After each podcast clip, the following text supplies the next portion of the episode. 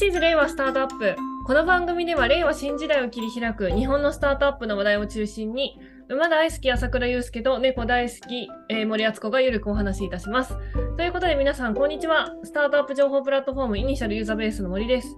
こんにちは、馬大好き朝倉です。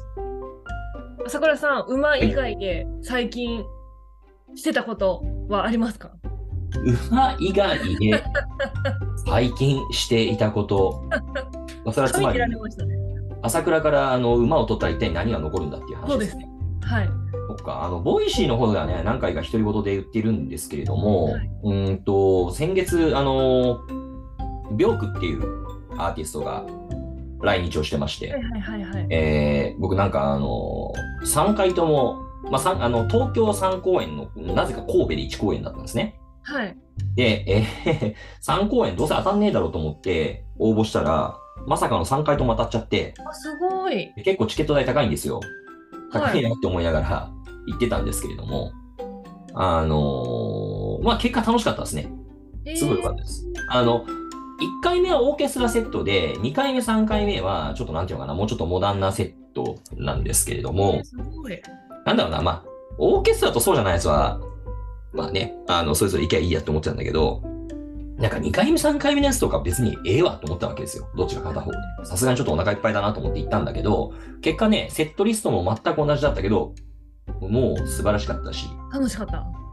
楽しいっていうかね、なんかね、楽しいとかじゃなくて鳥肌体験っていうか、なんか体験型アートでしたね、あれは。もう、え多分僕が今まで見たライブの中で、本当に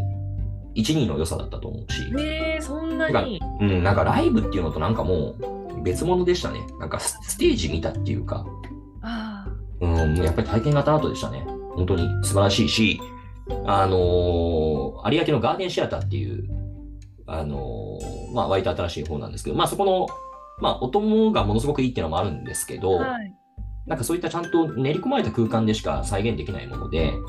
で、その時々の、おーなんだろうな、出演者も、例えばコーラスとか、日本の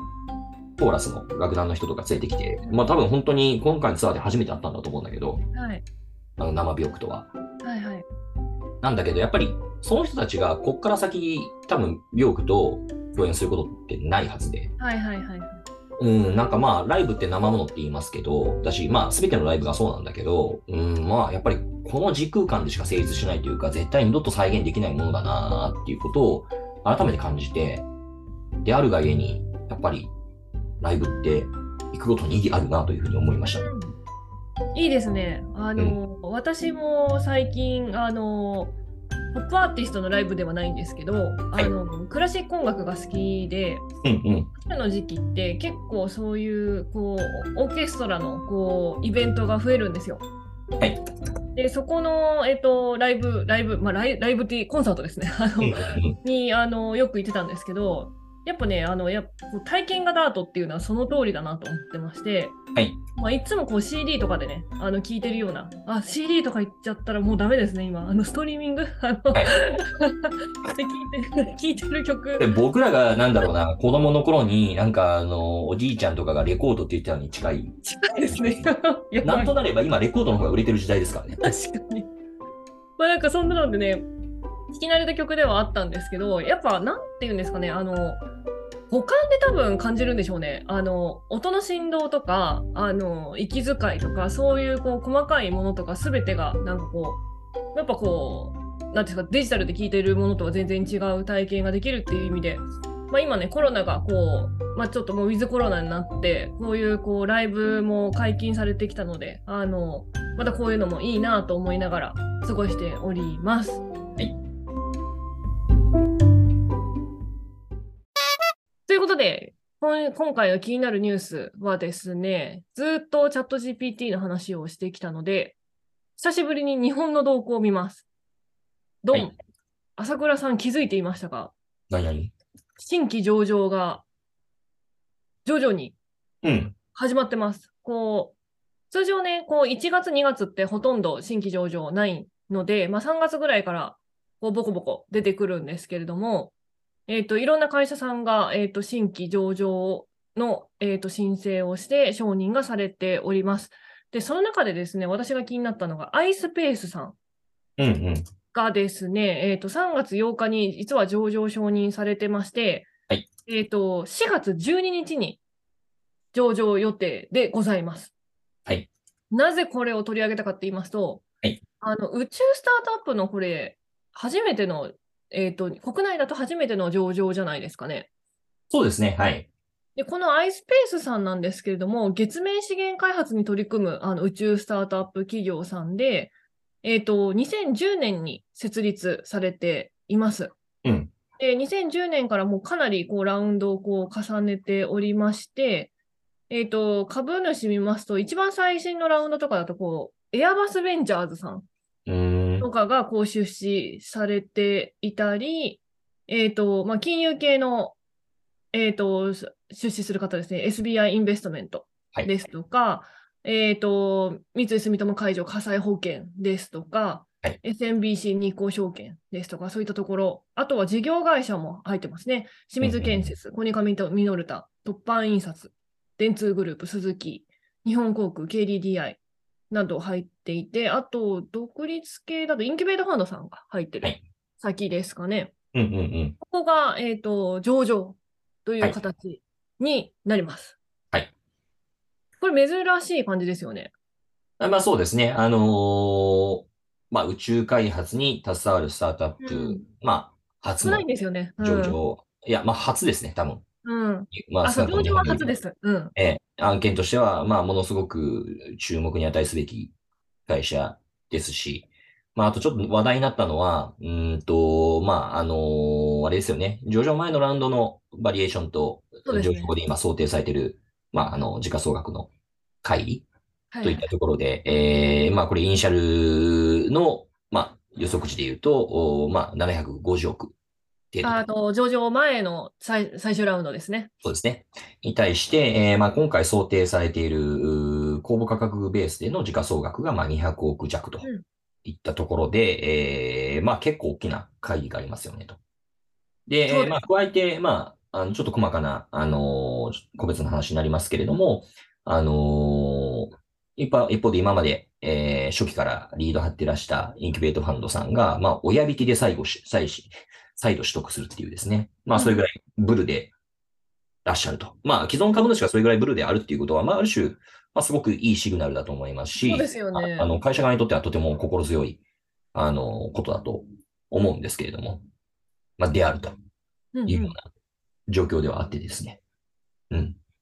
親引きで入るのって結構珍しいですよね。あなかなかね、これあの、いや、親引けって親引けをするには、なんか相応になんかロジックって必要で、うん保険会社がめっちゃ嫌がるとか、いろいろあるんですよ、言われが。だからやりたくてもなかなかできないってことはよくありますね。うんうんうんうん。だからね、まあどういう 論理武装で言ったのかなとか。いや、例えばこれね、あのー例えばさ、主幹事は今回、ちょっとどこだったのか、あのーまあ SMBC 日興さんですか。まあなるほどね。まあそっか。まあそういった、だから証券会社とその証券会社の、じゃあ VC がね、どういう関係性なのかとかで言ったところで、うんうんうんまあ結構外部から突っ込まれることも多々あろうかというふうに思いますし、うんあの、結構、おわわ割となんかちょっと難しい、あの、ことを何ら、何らかクリアなさってきたんだなというふううんな印象は受けております。け結構ね、あ、あうん、だね。はい。え？やめとこう。結構結構あれなんですね。わかりました。うんなるほど。まあけど、うん、あのーまあ、とはいえね、そういった宇宙開発に携わるスタートアップが、あーやっとね、上場したってことはとても喜ばしいことだと思うしいやーまあ一方で、うん、まあ、未上場のラウンドとの乖離っていったところで、まあ、他の宇宙開発スタートアップはね、まあ、中には悲鳴上げてる人もいますよね。うんうんうんううんん。結構ね、今回、その、まあ、宇宙か、宇宙スタートアップでは初の IPO で、で、あと、そもそも、こう、宇宙、宇宙関係の国内のスタートアップって、あの、そんなに多くないんですよ、まだ。で、うんうん。あの、これが、こう、IPO をしてっていう、こう、事例を作ってって、もちろん IPO 後も、あの、相応に、こう、事業は続いていくので、あの、まあ、その株主が変わるっていうイベントを経て、えっと、うんうん。どういうふうにあのマネジメントしていくのかっていうのは、また、あの、ね、新しい挑戦になっていくと思うんですけれども、まあ、事例が出ていくと、あの更新がどんどん育ちやすいっていうのは、あの全てのセクターに共通することだと思うので、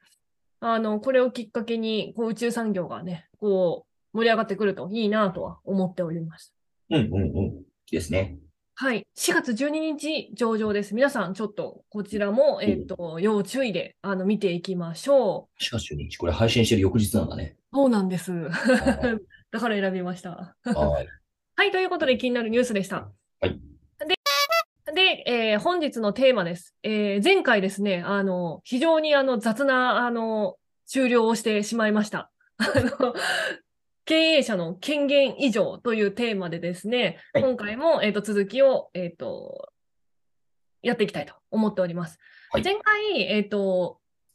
まあ、桜さんが、えーと、権限以上でこうリクルートさんのプロフィットセンターこう参考にしてるみたいな話をちらっと言って終わったと思ったんですけれども、うんうん、今回はその権限以上っていうこうに関して、まあ、いいなと思ってる、あるいは、えーとこう参考にしたみたいな企業さん。あるいはその反対ですね、権限以上ちょっと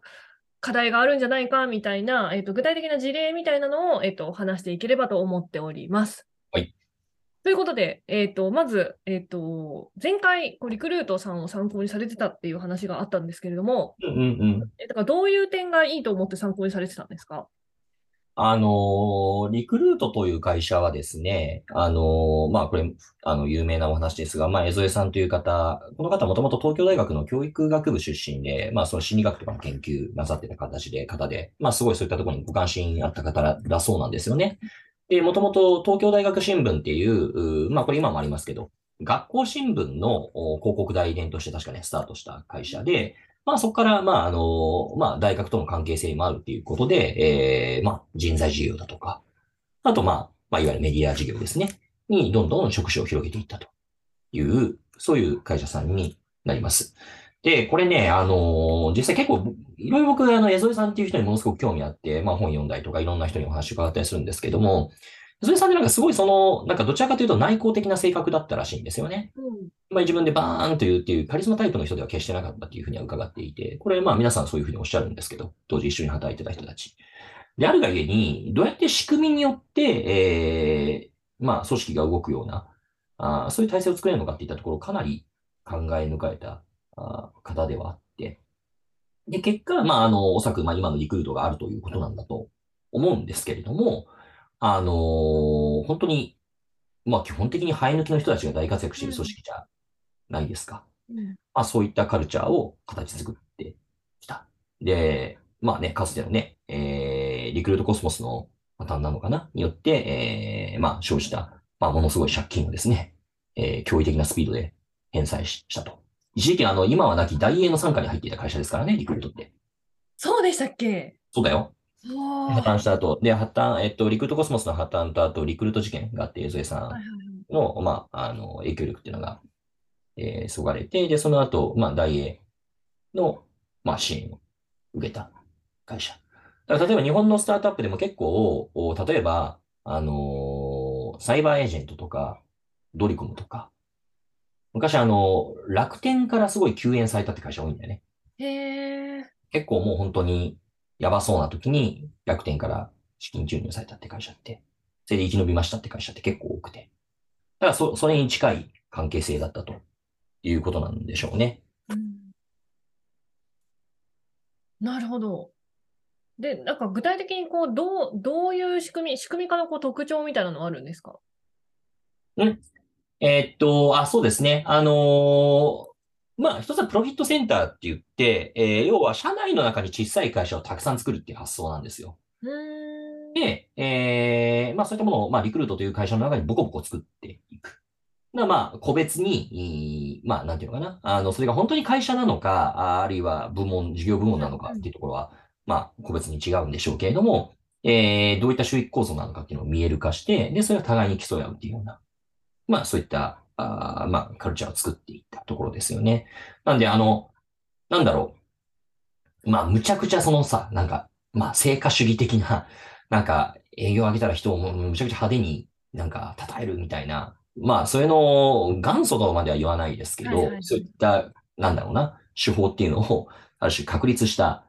会社ではあると思いますし、まあ、ある種、社内でもカニバリ上等で、えー、ずっと競い合うような、あまあ、そういったカルチャーを作りつつ、まあ、とはいえね、なんか全体感として、なんとなくまとまりもある感じがしていて、共通のカルチャーに基づいて動いているような感があって、すごいなと。あとなんか、あの、これは誰だったかな？江添さんの本だったかなんか忘れましたけど、やっぱり言ったのが、まあ、リクルート躍進の背景として、まあ、みんな言っても誰もやりたがらないけどあるのは、まあ、社員持ち株会っていうのを最初から手厚く作ってやってきたっていうこと。まあ、だからもう最初からもう社員もオーナーだっていう意識を持ったわけですよね。ですので、あれ2014年でしたっけ？リクルートの上場の時はね。それで、まあ、お産の方々は一気にミリオネアがものものすごい数で増えたっていうこともありましたけども。だからね、みんな銀座にどんどんなんか会員制のレストランとか持つんだよね。ああ、なるほど。そういう時ありましたね。へえ。まあ、けど、あのー、いや、本当素晴らしい会社だと思いますよ。だって、未だになんかね、だってもうさ、どれぐらい経ってんのよ ?50 年代とか60年代、50年代は嘘か。まあ、60年代とかそういう会社だよね。っていった中において、まあ、未だにちょっと、なんだろう。まあ、古い言い方になっちゃいますけど、ベンチャー感を保ってる。まあね、中の人に言うとね、いや、もううちも大企業でって皆さんおっしゃるけれども、だけどやっぱり、あの、世の中のね、ボンビャクの大企業とは一線を画するような、まあそういったものを感じるじゃないですか。まあ、起業家精神が多い、こう、従業員の方々が多いのかなっていう。うん。まあ、それをするためにね、やっぱり採用に命をかけてるっていうことをおっしゃいますけど、うん、まあ、それ、まあ、本当に偉大な会社ですよね。本当心から尊敬してますよ。なるほど。ちなみにこの他に、えっ、ー、と、権限以上に関して、あの、ここいいなですとか、参考にしたみたいな会社はあるんですか？ものすごくなんだろう、あの、もうちょっと、ね、あの、我々世代でも、なんていうか、な、馴染みがあるというか、わかりやすいところで言うと、それこそ、あの、サイバーエージェントさんし、まあ彼らもね、えー、そういった先行するリクルートとも徹底研究して、今のような形を作っていらっしゃる。まあ、あのどうなんでしょうね。最近はよくわかんないですけど、一時期とかね、なんか、あの、現場に一気に権限移譲してボコボコ、あの、それこそスマホの時とかってね、スマホでのアプリいっぱい作るんだってことをね、やってましたよね。2012年頃とか。うんうんうん。ある時突然、それはあの、決算資料で言わなくなったなっていうのを僕はずっとぼっちしたんですけど、まあ、決算資料ってね、そこで何を言ってるかって強烈なメッセージですからね。何を言ってるかっていうのと何を言わなくなったのかっていうのは強烈なメッセージだと思いますけど、あ、言わなくなったなと思って見てたことがありましたけど、アメーバ構想みたいなやつ。はいはいはいはい、はい。まあ、けどそういう意味において言うと、まあ、当世の会社の中で、えー、なおかつあれほどすごいメガベンチャーに成長してる会社として、うん、やっぱりすごいなというふうに思います。あと、それこそアメーバっていう言葉の源泉多分ここにあると思うんですけれども、まあ、京セラですよね。ですね。うん。うん。まあ、京セラはね、ただなんかまあ、ちょっといろいろね、なんかあの、まあ、まずアメーバ経営っていうものを確立して、それそれこそさっきのプロフィットセンターみたいなものですよね。あの、実際、あの、徹底した管理会計の制度を敷いて、ええー、まあ、ユニットごとで競い合うみたいなっていうのは、うん、あの、まあ、京セラが確立したものだし、それをなんかコンサルティングとかでやってますよね。広げていく。まあ、聖和塾とかでもそういったことを教えてらっしゃるのかなというふうに思います。まあ一方でなんかまあ割とね、事業が確立している、ビジネスモデルが確立しているからしやすいものなのかなという、まあ向き不向きはあるんだろうなとか。うん、うん。うん。あとね、やっぱり現場の方の話聞くとやっぱり結構なかなか大変だったみたいな話も聞いたりはするので、ちょっとまあ、あの、外部から伺い知れないことが多々ありますけれども。まあそこら辺はとはいえね、あの、参考になる日本の会社なんじゃないでしょうか。なるほど。まあね、なんか自律的なこう小規模組織をたくさんこう社内に作るっていうので、こう起業家精神が宿る組織を作るっていう方法としてはよく言われるんですけど、あの、うん、さっき言ったあの管理会計のね、仕組みとかね、あなんか、コーポレートは大変そうだなっていう感じですよね。そうなんだよね。だから本社費ののね、配布とかどうするんだとか、ねああと一時そんな記録だけそんなやってらんねえよとか、あと何よりそれを任せられた人がいきなりやれって言われてもなんか、まあね、まあ、まあ、慣れて習いみたいな世界ではあるんだけれども、まあやっぱできなかったりするよね。ねあとガバナンスとかね、どう取るんだろうなっていう気はしますね。ボコボコもやると見にくくなるんで、どう透明性を担保するかとかね、うんうんうん、この辺は大変そうだなと思いました。うん反対に、じゃあ、権限以上つまずいてる、あるいはちょっとここうまくいってないな、みたいに思う会社さんとかってありますうん。いや、個別の会社でそれ言えないでしょ。普通に。じゃあ、あと事例でもいいですね。まあけど、あの、実際自分、あの、それこそ僕もね、 mixi の時いろいろやろうとした中において、まあそこはやっぱりなんか、やっぱりね、あの、段階っていうのは踏まなきゃいけないんだろうなっていうのは思いますよね。とはやっ。ぱり、いや、要は、うーん、ものすごい集約的にやっていた会社を、おなんかもっと現場をエンパワーメントするようにするんだっていうふうに持っていこうとしても、まあ難しいよね。だからそれはやっぱり段階踏んでやらないとなかなかついてこれる人、ついてこれない人のさ、別にまあついてこない人はついてこなくていいんですっていうことなんですけど、究極。うんうんなんだけど、まあとはいえね、スムーズに導入したいなってなった時に、まあ難しいよね。うーん。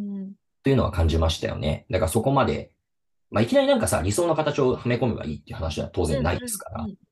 なんかステップ論っていうものをね、ちゃんと刻んで計画していくべきなんだと思うし、まあそういったことも踏まえてね、なんかなんだろう、あのーまあコンサルってそういう時のね、なんか、なんだろうな、あの、レファレンス先としては結構使えたりするのかなという気はしますよね。なんかこの難しさっていうのは、具体的になんかどういう要素が関わってくるんですかね？例えばその自律的に判断するときのこう、まあ、リーダー層なのか、こう権限移譲する先のリーダー層が育ってないのか、あるいはその業務の切り分けができていないのか、えっ、と、あるいはそういうこう自律的なこう意思決定をこう、なんていうんですか、担保する仕組みが整ってないのか、全部じゃないですか？まあ全部なんですけど。まあ全部です。だから全部です。うん。だからまあ、それこそさっきのね、あの、本社費の配布みたいな話しましたけど、じゃあ不公平感持たれないような、あの、なんだろうな、あの、会計の制度作りってどうすんのとかね、管理会計の制度作りとか。うん確かにだけど、そんなとこばっか議論してても仕方ないじゃないですか。うんうん。で、だけどね、一方でそれが自分のね、評価に紐づくみたいなことになると、なんかむしろね、下手になんか事業を頑張るよりも、そっちの方がよっぽど自分のコンペンセーションには跳ね返ってくるみたいな事態もあるはあるし。確かに。うんう。ん。まあ、難しいよね。なるほど。うん。なんかどっか一部いじればいいって話は到底ないです。